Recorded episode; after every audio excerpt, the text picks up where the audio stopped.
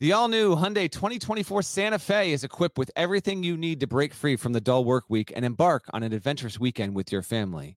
The Hyundai Santa Fe's features like available H-Track all-wheel drive, standard third row seating, available dual wireless charging pads. You've got the H-Track all-wheel drive so you can take on those dirt trails and kick up some mud, or the third row seating gets your whole family in to experience the thrill together.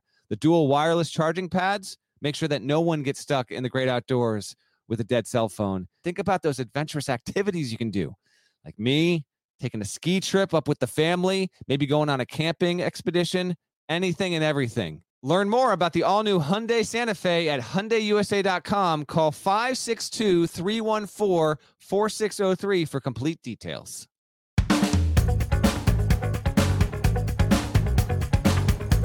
Hey there, it's Gary Parrish. It's Wednesday, January 6, 2021. Welcome back to the CBS Sports Eye on College Basketball podcast, where we sometimes discuss camel fighting and leaky black. Matt Norlander is here with me. And at one point Tuesday night, as CNN was going to break, Wolf Blitzer said that we were watching, quote, a dramatic moment in American history. So he clearly had his main screen on FS1 where UConn came back from 18 down in the final 16 minutes to win at Marquette. Final score UConn 65, Marquette 54. Deadleg, I've had the Huskies, your home state Huskies, in the top 25 and 1 since Sunday morning. It made sense then, looks even smarter now. So if you can, uh, spend the next couple minutes praising my big brain, then tell me what you think of UConn's 5 and 1 record. Well, praise my big brain. That was quite the uh, quite the event there. Now you listen. You had you had the foresight. What can I say? There, there should be no doubting you for the rest of the season. I mean, this is the streak continues, right? I mean, one after another after another, and you're picking up W's every single day winning. I'm winning every single day. My house is completely empty right now, besides me. First time it's been that way. Wow. wow. Well, I mean, that's. I thought you were going to leave with Leaky Black going Leaky Black again, but I guess we're done with that. That's fine. Whatever. We're going to hear from the from the commenters on that, and then you tell me this. I mean. If you want to just go nuts for 20 minutes, man, I, we can we can do that because this is a special moment for you. I actually notice the silence. Mm-hmm like like it's so quiet in my home. My my boys both my middle guy went back to school yesterday. My little guy just his first day back to school was today. And when I got back home after taking him, it's so quiet. Like I actually know it. It it reminds me. There was this uh, few years ago in New York. You had a big blizzard that was predicted to be on the way. It wasn't as bad as they anticipated, but it, it was still like not ideal. And they shut down the streets in Manhattan. Like you, you, you no driving allowed. I remember. And and I noticed the silence. Like I remember going to sleep and thinking this sounds so weird because it, eh, you know what it's like if you stay in the city it is never quiet mm-hmm. it, there's just sirens there's horns there's something going on at all times and it makes it where you actually notice you you get you can ignore the sounds if you're there enough. You you learn to ignore the sounds and then the silence is what's weird. And my house is now like a mini version of manhattan. I noticed i noticed i noticed the silence in the house and i'm really enjoying it. Like i i can't like at some point we're going to shout out chester south carolina and then uh, i'm going to tweet a link to this and i'm i'm i'm just going to sit here and enjoy the silence. Good deal man. Shouts to UConn for getting this win. Five and one only loss right now for the Huskies is in OT in a really tight one uh, against Creighton about two and a half weeks ago. So uh, Tyler Polley went out of his mind, um, and at one point he had outscored. I believe he had. I think. I think the uh, the graphic that flared on the screen was uh, second half points, Tyler Polley 23, Marquette 22. Um, a 65 54 UConn win gets them uh, in a good spot here. My apologies to the Marquette fans because after you won at Creighton, you were 5 and 2. I said you were going to the tournament. You're now 6 and 6 with the only win against Georgetown and you got it on the road, but it was it was a hard fought win. And there's a lot going on in that part of the country right now because the officer who shot Jacob Blake um, he will not be going behind bars, and so that's obviously creating a lot of uproar in that part of the in that part of the country, understandably so. And Marquette uh, decided to wear black uniforms in his honor, and they started off playing very, very well. Obviously, an emotional night for that team, and then UConn totally flipped the game on its head. So, uh, so for the Golden Eagles, they went through uh, one hell of a Tuesday. There's no doubt about that, and and now they they they're they're turning around, trying to figure out okay, Providence is Tuesday. They were supposed to play Villanova. That game's now off. Villanova, by the way, is on a. Th- they had three games postponed because they had their second COVID positive and pause in as many weeks.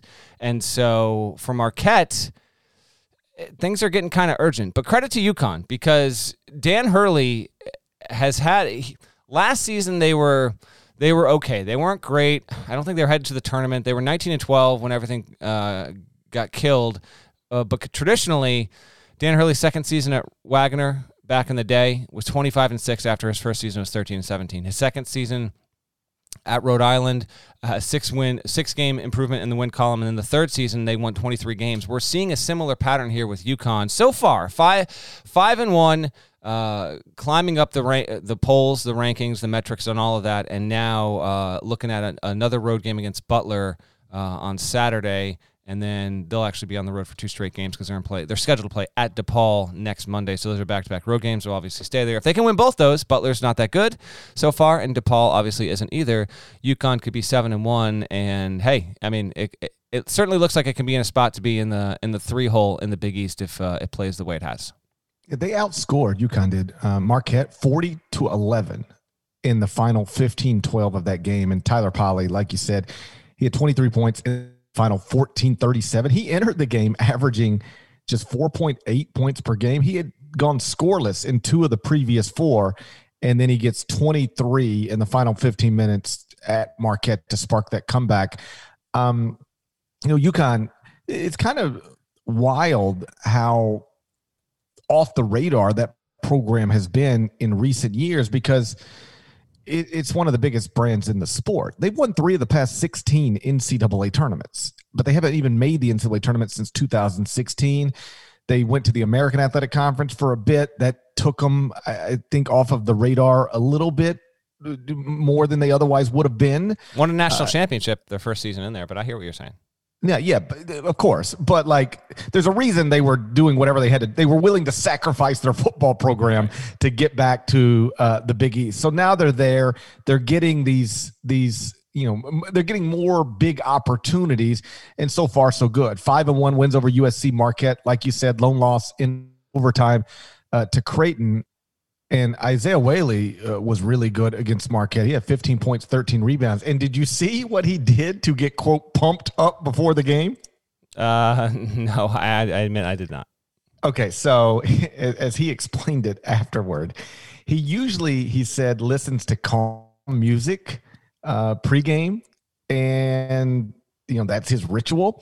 But he wanted to switch it up a little bit. So he went with take a guess. What do you tri- trivia time? Oh, what did. Isaiah Whaley listen to pregame to get pumped up for UConn's uh, uh, road contest against Marquette? Individual artist or a band? A band. Prominence after 2000 or before? Before. Interesting. Okay. Um, I'm going to ask for two more hints and then I'll make my guess. Uh, in the rock genre or no? Sure. Sure. Like uh, literally, in, how about in, in the Rock and Roll Hall of Fame? In the Rock and Roll Hall of Fame, prominence before 2000. Hmm. Is it so? If they're in the Rock and Roll Hall of Fame, it's guessable. Uh, from all right, last one. From America or from England? America. Ah oh, man. Um, I will say, I'm gonna say Kiss. Is Kiss? Yeah, Kiss is in the Hall of Fame. I think. Maybe not. shouldn't be if they I are. I agree, but uh, I feel like they are. But all right, cl- clearly that's the wrong answer. I would assume Kiss is in the Hall of Fame. They got to be right. I mean, I, there's a big band, regardless of what I think of them. It's a big. Band. Yeah, I think I think that is. Uh, I think that's the case. So it's not Kiss. Hall. Give me give me two more guesses. Um, prominence before the '90s or or in the '90s. Well, um, be, I, they were definitely a band before the 90s, but I certainly was launched into a different place. Really? In, uh, I, I, I think actually Ooh. where they went mainstream Yeah? became like a big band it was technically 1989 Uh, Guns N' Roses. no Okay, because that's 87. Um, it was 89 and it was because they released a single off an album and the video became the biggest video in the it was like when you got out of school and you turned on MTV it was going to be on five times in the next 5 hours you got me. And you think this is 89? I know it's 89 I looked it up and the video was in black and white That era uh, reminds me of Extreme more than words, but that's not a Hall of Fame band. he did not listen to more than words. What if he was listening to more than words while he was going through a layup line? you want to try harmonizing with on that one with the podcast sometimes? GP? No. Um, black and white video. See when you th- uh, 89. 19 it was released the video for the song was introduced in January 1989 on MTV according to Wikipedia. I wonder if anyone listening right now has this absolutely locked and loaded. I'm uh, okay. Here's before I give you before I give up. I, w- this wasn't black and white, but one that like kind of took a band to another level was when Aerosmith and Run DMC did the crossover. But I think that was '86. Yeah, that was the That was '86. yeah, and then is- the video, like one of the videos that you would, that, what you were leaning toward there, band that formed in the '80s, got big in the '90s, was Def Smell- Leppard. It's not Def Leppard, but Def Leppard is a band that like a video Correct. launched them and then and then deal. Nirvana went huge in '91, and that was not a black and white video, and that video was on all the time. Give it to me, and I hope I don't hate myself for not thinking about the obvious one. Who is it? Metallica. Oh, okay, yeah. They, I would say they. I say they hit big in the '80s, but yeah, they they they were decade over decade. Okay, fair enough. Fair enough. Well, well, I said 80. I said 89. Yeah, yeah, no, I know. Well, like you know, some of their best stuff was like 84, 85, but no, I, I got you. I got you. In in the video was One. one. That's right. Yeah. Okay. I, hey, by the way, that's nothing wrong with that. Metallica to pump you up. Not a huge, not a huge Metallica guy. Once upon a time, I could play Master of Puppets on guitar. I got a Master. Yeah, that's a fun one, by the way. That's a fun one. Um, how about this? This is.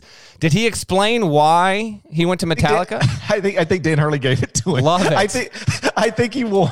I think he was like, Coach, I need to switch it up a little bit. And Dan, he did. Dan was like, put Metallica on your iPhone.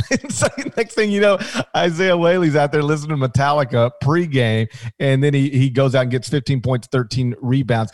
I appreciate I I I appreciate young people like you know reaching back Mhm. because I don't think that happens very much right now. As the father of a 17 year old, you know when when I was 17, you were into Metallica and you were into Nirvana and you were into Guns and Pearl Jam and Alice in Chains and Soundgarden and Blind Melon and whatever else, and because you were listening to rock music, you you would listen to the, the Led Zeppelin and Pink Floyd and all of the stuff from decades earlier. But right now, young people do not listen to rock music. They listen to hip hop. And so if you're listening to Lil Baby, why are you going back and listening to Led Zeppelin or Pearl Jam? Like, I don't know if my 17 year old knows Metallica. He, he probably has heard a song like he'd be, oh, yeah, I Yeah. heard that. Is that the one they played before a Virginia Tech football game? But like, I don't know that he knows Metallica, which would, be- when I was 17, whatever the equivalent of Metallica was at that time, you know, a, a band that was big 20, 30 years earlier, I would have known that band. But I don't think teenagers now listen to old rock music because they don't listen to current rock music. Like, who is the biggest rock band in the world right now? Like, somebody who, how about this? Mm-hmm. when in the 80s and 90s and I'm, the 70s i'm sure 60s as well but certainly in the 80s and 90s it was possible for a rock band to release a debut album and it to go massive and then they could tour and fill up arenas like guns N' roses did it um, pearl jam did it Right. I don't. That's impossible today. There is no rock band that could release a debut album tomorrow and be touring arenas next year. Like again, in non-pandemic times, like Right, Pearl right. Jam could still sell out arenas, and and and you know some bands from that era could still sell out arenas. But there is no scenario where a new rock band could sell out an arena next year. Nope, that doesn't uh, exist. The biggest rock band in the world right now. Um, is I want you got to be able to play the Super Bowl, and so I think it's like Foo Fighters, maybe U two. U two is still pretty huge, right? But Foo Fighters was a band I when I was in high school. I know exactly. Muse, Muse has been around for twenty years. Um, something that's not that some uh, like a very successful outfit right now would be, and they've been around 20 years. It's like My Morning Jacket. They can sell out Madison Square Garden but their music isn't on the radio unless you unless you're listening to Sirius XM and you know you've got uh you know the Spectrum or, or Lithium like they're, they're just, it's just a different. we can get back on the hoops. I could talk to music uh, talk music for three straight hours, but this is uh yeah this has been an ongoing thing and yes you will not go, you will not get um that anytime soon. We'll see if in, in a decade things change. There's still always going to be rock music, but it's just I think that era might be uh, that might be gone for good. Yeah, like you can be a hip hop artist, release a debut album, and and become the biggest thing in the country, in the world. Yes, you cannot do that in rock music anymore. It nope. just and so, so I don't think young people are listening to Metallica because there's no comparable thing that's relevant right now. But Isaiah Whaley was listening to Metallica. Shouts. That's the point. 15 points, 13 rebounds. Uh, congrats to the Huskies. Number 26 in the updated top 25 and one. The NCAA officially announced on Monday that the entire NCAA tournament will be held in Indiana this season. No surprise, but it is confirmation. We're going to discuss that next. But first, check this out. Are you looking for a new basketball shoe? If so, this is Gary Parrish here to tell you that the New Balance Two Way V4 features the groundbreaking use of fuel cell technology with fresh foam, creating the ultimate combination of rebound and cushioning. Every step feels explosive and dynamic, and the upper construction features a lightweight textile that's supportive and breathable. So whether you're hitting the clutch shot or locking down the opposition, the Two Way V4 gives you the tools to play at a high level. Learn more and purchase the two way at newbalance.com. This episode is brought to you by Progressive Insurance. Whether you love true crime or comedy, celebrity interviews or news, you call the shots on what's in your podcast queue. And guess what? Now you can call them on your auto insurance too with the Name Your Price tool from Progressive. It works just the way it sounds. You tell Progressive how much you want to pay for car insurance, and they'll show you coverage options that fit your budget. Get your quote today at progressive.com to join the over 28 million drivers who trust Progressive. Progressive Casualty Insurance Company and Affiliates. Price and coverage match limited by state law. So, the NCAA officially announced on Monday that the entire NCAA tournament is going to be held in the state of Indiana. Norlander, you wrote about it. You know everything about it. Tell us what we need to know about the NCAA tournament happening in the state of Indiana. First is the venues. Uh, I previously reported this like two weeks ago, what the likely venues were, and then that came to be. So you will have Bankers Life Fieldhouse, home of the Pacers, Hinkle, home to Butler, and uh, two-year-old Tony Hinkle. Two-year Tony, two-year-old Tony Hinkle content going to be prominent on the podcast as always, but in March, just look out. Um, Assembly Hall, Indiana, Purdue, Mackey. You will have uh, IUPUI's uh, home gym, the Indiana Farmers Coliseum, and then the sixth one Gotta is. change the name of that, by the way. It sounds ridiculous. I know. Well, what you, I mean, uh, uh, tell the governor. I don't know. It's, I, I hear you. Listen, hey, we, we, can, the, we, hey, we, will rename hey, it if we, need ma- to. Okay, like. Hey, hey, hey, we meet. We made the NCAA tournament. Awesome. Where are we playing? The Farmer Coliseum. What? Not good. The Farmer Coliseum? Yeah. The sixth one is Lucas Oil Stadium, and that is going to have two courts there, and the games will not be happening concurrently. Um, we do not have uh, a schedule for the first, second round, first four, Elite Eight, and Sweet 16, but Selection Sunday is still scheduled for March 16th. The Final Four is still scheduled for April 3rd, a Saturday, and April 5th, a Monday. So then you just got to condense that down to figure it out. Um, I think I'm going to just I think I'm going to put something together and take a guess on how this is all going to play out. Um, I think we sh- should expect more information on fans in a month's time. The NCAA did say it would allow fa- select family members from the teams going to be there, which is the right thing to do, in my opinion. Provided everything is safe, you should be able to do that.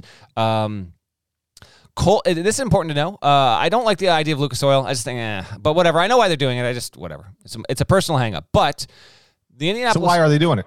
Yeah, here's why I think they're doing it. Um, they're doing it because the venue itself, I think, lends itself to get more games in and help the schedule with this cram because they don't want to extend the tournament. They want it to end on the Monday before the Masters and people's body clocks, people it's March, I want to be watching college basketball. So I think Lucas Oil and doing two courts is going to allow that to happen and for them to get more games off in that venue. And the Indianapolis Colts had been allowing 10% fan capacity in for weeks now if that changes or increases, the NCAA is obviously going to take any kind of gate it can possibly get. And if you if if the Marion County Health Department, which is where Indianapolis is located, Marion County says, yeah, you know, by by March 22nd, uh, we'd be comfortable if you allowed 15% fan capacity for X amount of seats here. The NCAA is going to do that. It's going to be able to do it with two different courts there and and get some gate and maybe some concessions. Um, and I think that's part of why it's doing it. Plus, from a space, this team enters this way, these teams exit that way. The locker rooms are here. We're not going to cross pass. I just think on the ground, that's also why they're using Lucas Oil. So it's those six uh, venues. I got a couple other things, but I'll shut up. You can chime in on what you on your thoughts on the uh, on the long expected news. I know they haven't confirmed, like, okay, when does the first four happen? When does right. the first round start? When does the Sweet 16 begin? But you're a good guesser, uh, unless I'm asking you to guess Metallica videos. Uh, give me a possible scenario. Uh, Selection Sunday bracket is announced. Yeah. What happens next? Okay. So I have talked to a few sources about this. It is a lock that the tournament's not going to start two days after Selection Sunday, it, nor should it. There is there's a there's a knotty situation here in that it's my opinion that the leagues, the conferences, they didn't help the situation by assembling the schedules the way that they did and then having an intention of playing a conference tournament. Now, to be clear, I've got a suspicion that there's going to be a few leagues that don't play conference tournaments, and they're going to award their automatic bid to their regular season champion, however they determine that. And that'll be an interesting podcast topic whenever we get there. But I think there are going to be plenty of leagues, big leagues, that wind up wrapping up their conference tournaments either the Friday, Saturday, or uh, I would really hope they don't do it on the Sunday of Selection Sunday, but maybe that'll still be the case there. The problem is if you do that and you have teams that make the tournament, be it auto bid or at large GP, and they have a COVID positive or two, okay, now what are we doing? How long are we waiting here? The NCAA, if it has its plan yet, it just hasn't announced it. It is going to have a certain number of days where teams, everyone's going to travel Monday after Selection Sunday. They're going to get to Indianapolis. There's going to be 20 courts set up at the Indiana, Indiana Convention Center for teams to practice. Details I don't know yet our team's going to have to just basically be in their hotels for X amount of days before they can even practice. Are they going to be able to practice, and how are you going to monitor that? Okay, you cannot do anything once you get here except practice, be in your room, go to your uh, socially distanced team meeting center, et cetera, et cetera. Um, can you go to that steak and shake in downtown I don't think so. Corner? I don't think so. I don't think that's going to be allowed. Just, that's disappointing. I know, I know, I know. I hear you. Um, I don't even know if you can get takeout from St. Elmo. That's, that's going to be a, that's disappointing. Be it's going to be a deal there. So here is here is my guess. Um, I got oh, three more, three more. Hold on. Will the first four be on one day? Because normally it's two games one day, two games the next. Logically, would you agree? Wouldn't it just make more sense just to play them all on one day, and then everyone that plays in the first four? Then, uh, let me put it this way: if the first four is played on the Friday after Selection Sunday, all the games, which is my guess, then everyone that plays on Saturday never no one played Friday. All the first four games you will then play if you advance to Sunday. Wouldn't you agree that makes more sense? Yes, you have the first four on Friday, and Seth Davis, our friend, yeah. colleague, CBS Sports, um, of course, runs the Athletic, uh, tweeted this the other day that he he would he's guessing um, that, and it's an educated guess. First four on Friday, the winners uh, feed into the Sunday part of the bracket, but first round on Saturday um, and Sunday, and then second round on Monday and Tuesday. Okay, so here's here's what I think is going to. First of all, I wouldn't if you're going to have conference tournaments go up on Saturday and Sunday. I just I think you're flirting with danger here because of the way incubation periods work. I mean, as we sit here and talk GP, we're still getting be it affected by teams going home for Christmas or not. We're getting postponements. It's just it's like clockwork. This isn't changing. So, is it going to have changed by March? And if not, are you really giving yourself enough time? And if you're not, what is your plan to deal with teams that can't play? So, having said all that, this is my guess. It's not what I would advise, but this is my guess. Selection Sunday, March 14. March 15, the Monday, everyone travels to Indianapolis. No games. They will say Friday is the four first four games. And then because Saturday and Sunday, uh, you know, opens up, uh, it's just a weekend filled with programming for TV purposes. You will have the first round on Saturday and Sunday. 16 games on one day, 16 games on the other day.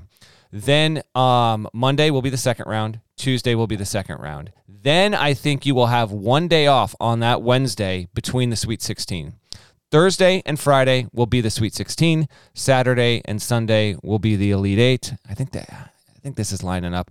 And then you'll have a couple of off days, two off days, Final Four off day national championship game. I think that's the template they'll go with. Um, the other question that I need that I'm curious about is there is no All Star game this year, this season, the NBA. I didn't realize this. This was this was made official in late November, but it just it didn't hit my radar. Um, GP probably realizes it because he talks Grizzlies and all that good stuff. But um, are they gonna?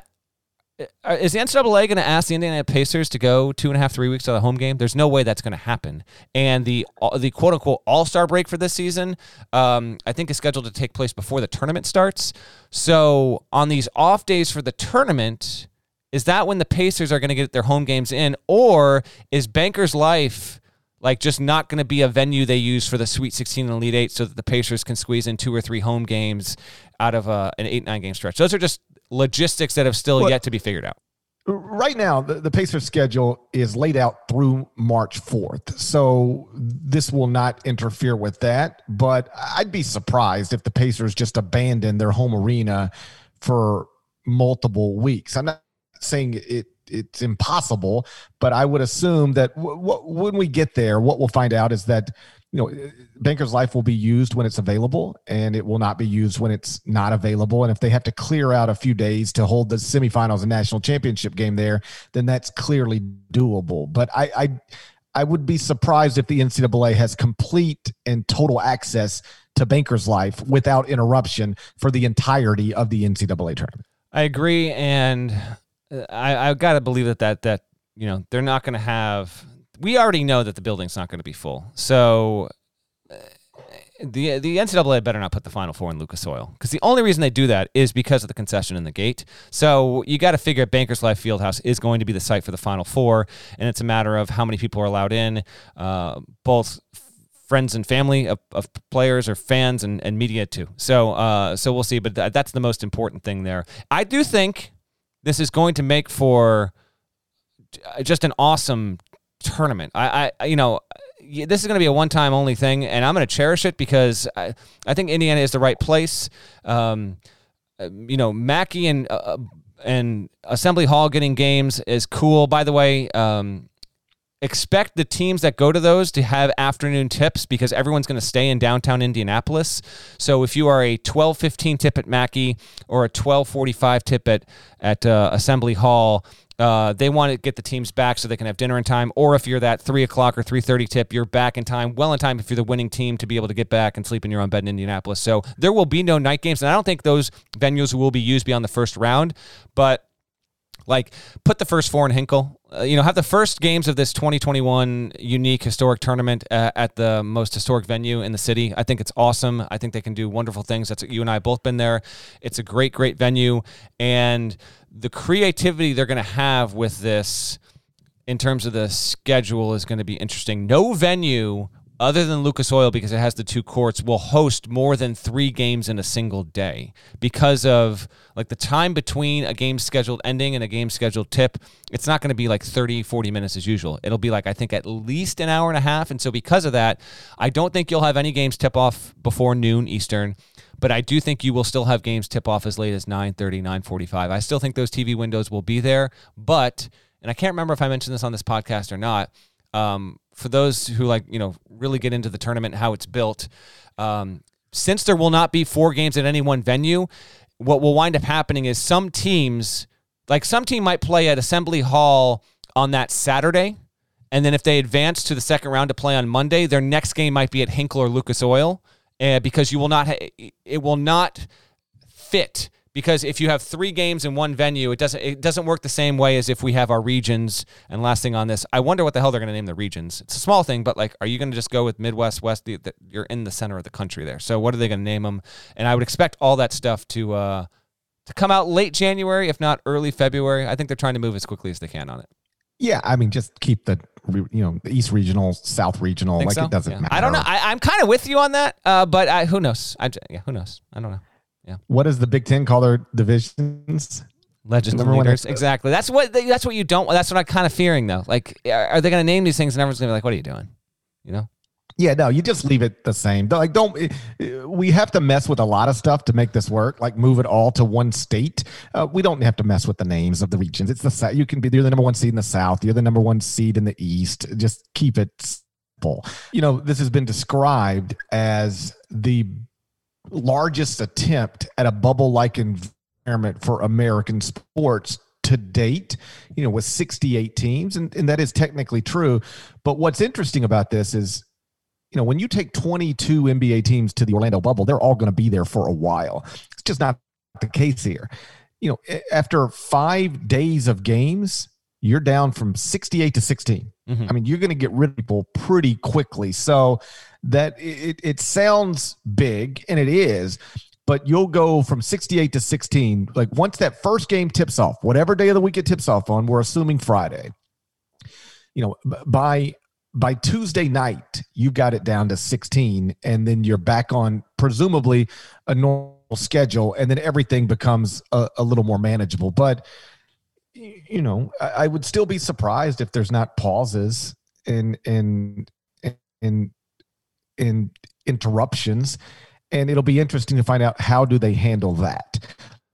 Like, what if you know, because if let's say you're let's just throw a team out there uh, gonzaga Mhm. and gonzaga plays its first round game and they win it by 40 and then they are scheduled to play a second round game and they got two positive tests do they have to you know do, do you play it do you pause? If you pause does the entire part of the bracket have to pause? I mean there's like some really you know it's, it's stuff that's not impossible to figure out but like you've got some things you're going to have to figure out. Like i don't think it's crazy to to imagine a scenario where the top right of the bracket is into the sweet 16 and the bottom left of the bracket is still got you know a, a first round game that needs to be played because some team tested positive upon arrival. Like th- these things are probably not definitely but probably going to happen Trying to read the tea leaves. I think the NCAA is going to. Well, first of all, I've been told that once we get to the final four, if postponing that or the title game by two, three, four, five days needs to happen, it's probably going to be what happens. Once you're down to four teams, they don't want to have to eliminate a team that made it there. And we actually had a little bit of noise on this with the CFP title game on Tuesday, but it looks like that's still scheduled to be played Monday. So I, as I understand it, that will be the plan. If you have four teams and one of them has a COVID issue, they are not going to kick that team out of the tournament. But prior to that, my estimation is that if they can wait a day, one day, to figure out whatever they got to figure out with the team and still keep it in, if it hasn't lost yet, they're going to do that. But otherwise, um, they aren't. They are not going to hold up the tournament for one team. That is not going to happen. So if you do have a team that has advanced already at least one game and has two, four, six. If it just has an outbreak or whatever, uh, that team might be SOL. That's that's my estimation. I, it- i can't wait to see a team get kicked out of the ncaa tournament I mean, I, I there. Everyone's got to know the rules and the score going in. I know that would be brutal. Well, that, well, that, that you, you make a good point here. That would be my only requirement is that let's establish the rules, whatever they are. Go Mhm. ahead and do it now, because I I was talking about this on radio yesterday. Like, what if? Because there appears to be COVID issues inside Ohio State's football program at this moment that we're recording. Not to the extent where they're going to have to push back the game, but what if a round of testing comes back tomorrow and they've got a serious outbreak? the offensive line is shut down then what do you do and so i was asked on radio like what what what do you think they should do and i said they should do they should have already determined what they're going to do you can't make it up on the fly otherwise you you really get yourself into uncomfortable situations for instance what if you say well like oh my god it's justin fields who is is you know, you know, positive. You don't want Ohio State to have to play without its best player. Let's delay the game. Well, hold on. Like we're only delaying it because Ohio State's without its best player. Like you know, what?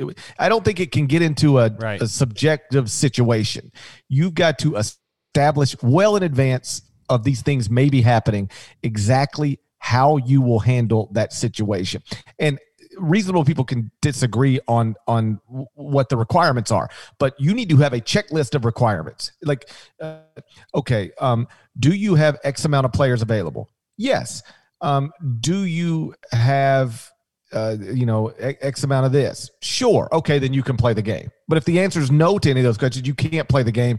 And if you can't play the game within 48 hours you're kicked out of the tournament. Like i don't care what the what the for lack of a word rules are. I just think they have to be established well in advance. You cannot be making these decisions on the fly in the middle of a tournament because that's how you end up with you know know, wild conspiracies. Oh, this team tested positive. They got kicked out. You'd have never done that to North mm-hmm. Carolina. You just don't want to get into those things.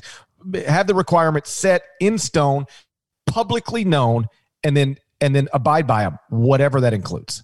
Yep. And if I'm the NCAA, I make sure that I get that done this month so that my next big public announcement be it at the end of January or in early February when I'm announcing the schedule when I'm in, when I'm detailing how the schedule will play out with what venues are hosting how many games and whether fans can get in at what level when I'm detailing all that I'm also including like get this all done long more than a month before selection Sunday. Get it all done and that way this is my last thing that way that conferences which still like plenty of them have not really reaffirmed what they're going to do with their league tournaments. They can decide if they want to tweak their league tournaments, if they want to have league tournaments and all this stuff to best set up their teams because I also think this can like imagine if you're a one bid league and then you, you get into the tournament or whatever and and it's the day before your scheduled game and this happens you don't even play. Like that, that can be brutal also monetarily because you don't get the tournament units et cetera et cetera. We'll see. We'll have updates in three to four weeks the transfer portal is becoming a talented place over the past couple of days. On Monday, uh, former West Virginia star Oscar Tshiebwe entered the transfer portal. And then on Tuesday, former Houston star Caleb Mills entered the transfer portal. These were two coming into the season of the top 15, 20, 30 players in the country. And now both have left their teams mid season. Um, you know, I guess I'm surprised by both of them in, you know, on a very surface level. Uh, you know, when, I mean, you see prominent players abandoning top 20 teams in January too often. But here we are. And so it's a, obviously a tough blow to West Virginia, although the Mountaineers did bounce back after losing over the weekend to get a win on Monday night over Oklahoma State and then uh, you know uh, you know Houston is is sitting here um, yeah, again, ranked in the top 20, and and now they lose the preseason AAC Player of the Year, so that's not ideal. No, um, Houston. So we're recording this on Wednesday morning. Houston has a home game against Wichita State, which is six and two, and you know that's a big game for for Wichita State. It, it, that would certainly be a win, uh, announcing uh, quite an arrival.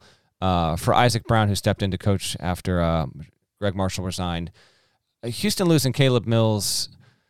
He's uh, I think we've we talked about it a couple times on the podcast. Like he he's not a huge name, I guess, because uh, you know he just plays for Houston in that league. You know they didn't get into the tournament. Like he they just didn't have any like big spotlight moments. But uh, that's a freaking blow. I mean, they were able to win at SMU without him Sunday night.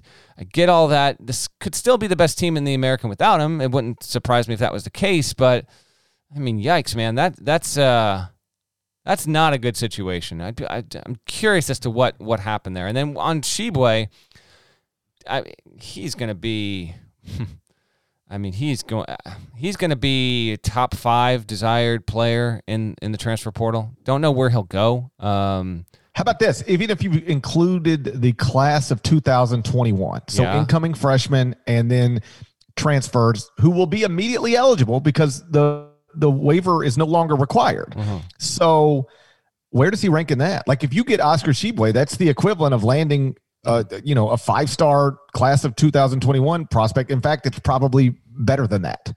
I I agree, and this did this didn't surprise me. I, I was led to believe that he was going to be going, he was going to transfer out, and uh, and so he's made that done. And I I I I, th- I would think that a decision from him is not going to take too too long. Like we might be talking about where he's committed in, in a matter of a couple weeks here. But I would assume I would assume that's the case for both these guys. They're going to want to enroll in the second semester, right? I got to think so, right? I got to believe that that's what's going to happen here. Um, man, good win for West Virginia, by the way. I mean it it.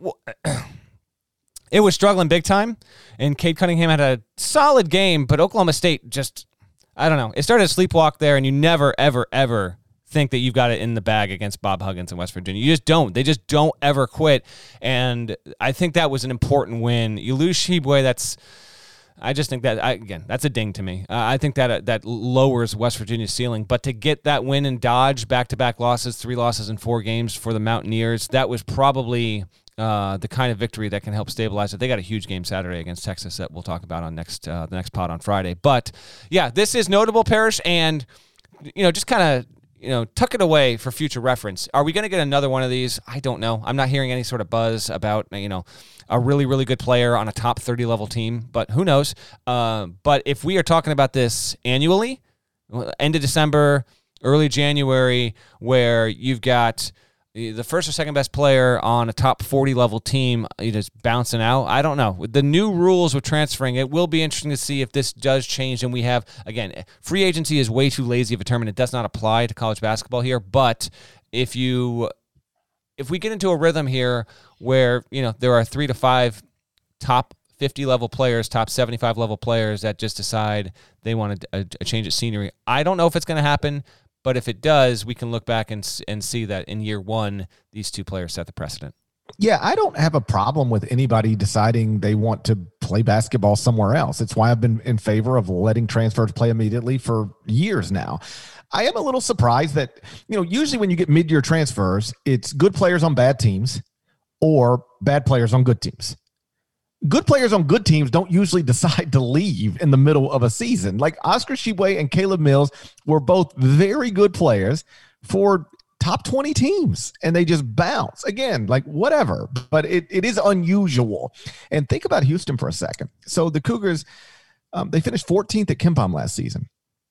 Um, they could have had the top six players back from that team top six scores and instead of that they lose Nate Hinton early to the NBA draft. He goes undrafted. So it, wasn't like, you know, he had to go. He didn't get picked. Then they lose Fabian White to a torn ACL. And now they lose Caleb Mills to a transfer midseason. So instead of having the top six players back from a team that finished 14th at KenPom, now they've only got three of the top six back. And they still might be, in fact, probably will be good enough to win the American Athletic Conference. But man, what this team could have been, you know, qu- quite reasonably, and and what it is right now are two totally different things. Um, the big boys are apparently already involved with both. I, I think I, I, I was told Kentucky has already reached out to both Tshiebwe and Caleb Mills. Mills has suggested at least he wants to get closer to home. He's from Arden, North Carolina. You know, it's um 15 hours in a car from Arden, North Carolina to Houston, Texas. So there's a lot of things quote, quote closer to home than Houston. Uh, you know, he, he's only 104 miles from Chester, South Carolina, mm. Arden, North Carolina. If he ever wants to go visit, okay, where Devin, where Devin Downey was from, 225 miles from Chapel Hill, North Carolina. Hmm. 290 miles, Arden, North Carolina is from Lexington, Kentucky. So that's closer to home. And just throwing it out there. It's 257 miles from Campbell University. If he wants to be a fighting camel, he could be a fighting camel and be closer to home. He'd be a legend if he did that, by the way. If he wants to be a legend, he should do it. But I don't know if he's but got. I, I, I also think like th- this is going to be the way Duke and Kentucky start to balance their rosters a little bit they're still going to go out and get the five star freshman projected lottery picks. But I'm not surprised to hear that Kentucky's already trying to get involved with both of these guys. Um, you know, if you can enroll five star freshmen and then pair them with guys who are older and already established at the high major level, that seems like the best recipe for success going forward. And given that these players are going to be eligible immediately, um, I, I, think some of the biggest brands in the sport you're going to see really try to exploit not exploits the wrong word but take advantage of these types of situations. I, I, I think you'll look up in the next two weeks and we'll know that oscar Tshiebwe is i think miami is also involved with Tshiebwe but like i, think you, there's a there's a chance that both these guys end up at blue blood programs because the blue blood programs need experienced players to go with the five star freshman they're going to get year in and year out. Agreed. Um, I'll be interested to see uh, what Houston is for the next few games here. And it starts with Wednesday night uh, against Wichita State. That's among the more interesting games to me on Wednesday. GP. We did a. Uh, we did our Wednesday feature uh, that David Cobb runs, uh, the dribble handoff, and we were asked, you know, what what surprise player stood out to you? And I, I picked Tyson Etienne from Wichita State, who's been who's been awesome. That for you on Wednesday, what are the two or three games that stand out most? Because I'm just interested what Houston is now. Now that know they don't have Caleb going forward and where they can be, and I also think I. I think Minnesota at Michigan is objectively the best Wednesday night game if people are trying to keep an eye out. It's an 8:30 uh, Big Ten Network tip, but uh, what are your thoughts there and anything else people should keep an eye on? Those are the two Wednesday night games that that are most interesting, I think, for for different reasons. Wichita State at number eleven Houston, and then number sixteen Minnesota at number ten Michigan. The Wolverines still being undefeated on this season, and then on, on Thursday night, because we'll talk again on Friday morning, you got Indiana at Wisconsin, you got Illinois at Northwestern, and then you got a put together on the fly game BYU at mm-hmm. number one Gonzaga. So there is some interesting, not some like you know top ten matchup uh, on on tap, but there's some interesting games uh, both Wednesday night and Thursday night. You know, uh, yeah, uh, this is a the solid. I think it's a solid kind of back to back. We're now really in that, it, provided you know that postponements don't continue to just muck everything up here. Um, you know, we're in a solid groove. I'll also add that uh, Mike Krzyzewski is not going to be on the sideline for Duke's game against Boston College. Uh, he's going to continue to quarantine after a family member uh, contracted COVID 19. He was exposed. He has not tested positive, according to Duke, um, but they're going to just keep an eye out. So just that's just keep an eye. Duke should beat Boston College. like let's. that should not be close. Boston College isn't good, but K's not going to be on the sideline. I think that's at least notable. And then I think the one team on Wednesday that has a chance because I put him decently high in my power rankings. I think I had him 14. If Virginia Tech can win at Louisville on Wednesday, um, I think that's going to be fairly significant. They've got they've got a good shot there. Uh, I would just keep an eye. This, it might shock you, by the way. Rhode Island's playing again tonight, so I think it's game. I think it's game 28 so far this season for for the Rams. Um, so I know I know you're enamored with how often they play. Just figured I'd bring that up. But yes, it's a good set of back to back games. My favorite game on Thursday. Um, I feel like Iowa at Maryland is sneaky. Maryland really needs that win. Iowa's on the road. Uh, just keep an eye. Maryland, Maryland needs that. It needs that W. It took a tough in the, loss. In know? the Big Ten, it, every team is vulnerable on the road unless, and it pains me to say this, unless the road game is inside Pinnacle Bank. That's everywhere right. else, everywhere else you can get beat. I don't care who you are in that league. Everywhere else you can lose.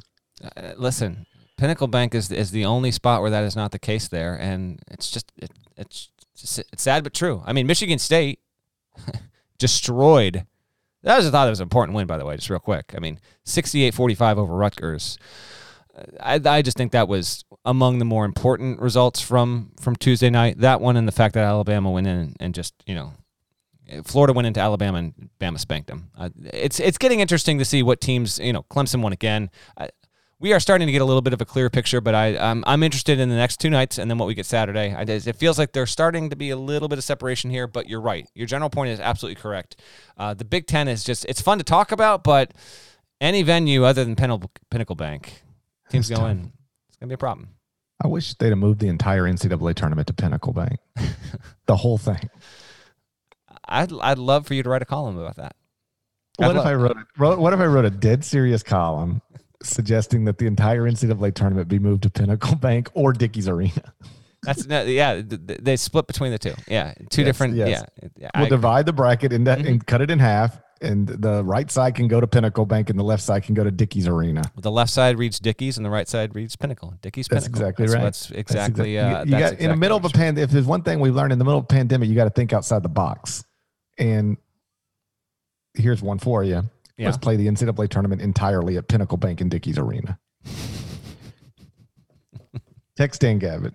Tell him. You want me to want me to uh, scoot over some uh, some just some suggestions there? I think I could do that. Um, uh, real quick, you brought it up. I just want to mention like BYU at Gonzaga.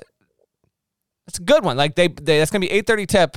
Like that's they they did it because both of their teams uh, that they were supposed to play Santa Clara and Pacific. Um, they're going through COVID stuff at the moment, and they pivoted into it. And credit to BYU. It, BYU could have easily been like, we're not supposed to play you until next month. We're not quite ready. Call us in three weeks. But Mark Pope isn't about that. So they're going to go and try and pull it off, uh, and we'll see how close it can be. The KenPom projection, I think you saw it. It's it's Gonzaga by 17. This isn't an official prediction or not, but I kind of like BYU to lose by fewer than 17 points there. If it doesn't, oh boy, because BYU to me is the second best team in that league. That's the that's that's my favorite game of Thursday. So All right, so time to go enjoy this silence. See, yeah, yeah, you. I want you to go sit sit in silence and then just bask in it. You got what? You got a good three hours here. I got to pick my son up at uh, two twenty. So I got I got, yeah, I got about. I'm just gonna sit here, enjoy the quiet. here's what I want you to do. I want you to bask in the silence for a good like 75 minutes. And then on your home speaker system, Mm. what do you what do you you you go with Spotify, right? That's is that your go-to? I, I listen to Apple Music. Apple Music. I'm an Amazon Music Unlimited guy. So there we go. So I want you to pull up Apple Music. And I want you to crank the speakers to, you know, about 80%.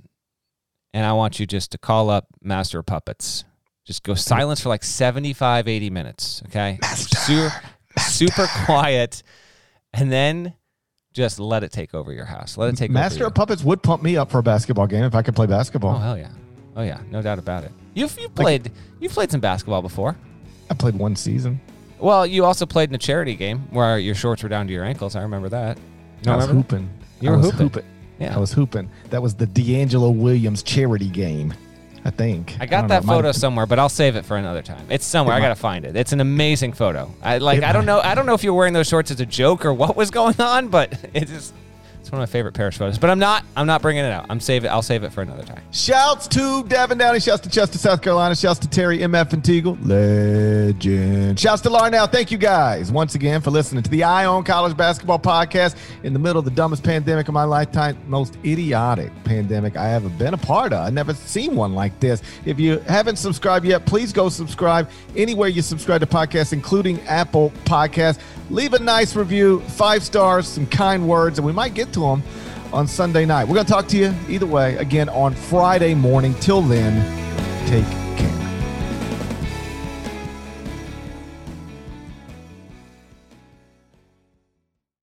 What's up, y'all? This is four-time NBA champ Andre Iguodala. Yo, and this is his best friend, the Ohio State legend, Evan Marcel Turner the first. Every Wednesday, we drop a new episode on our show Four. We're talking basketball, business, and all the culture in between. From locker room stories to some basketball analysis from those who've been in the game. Now it is a do do averaging 29 and 11. God, what it take to be an all-star? A win. Subscribe to Four the podcast, so you don't miss a thing.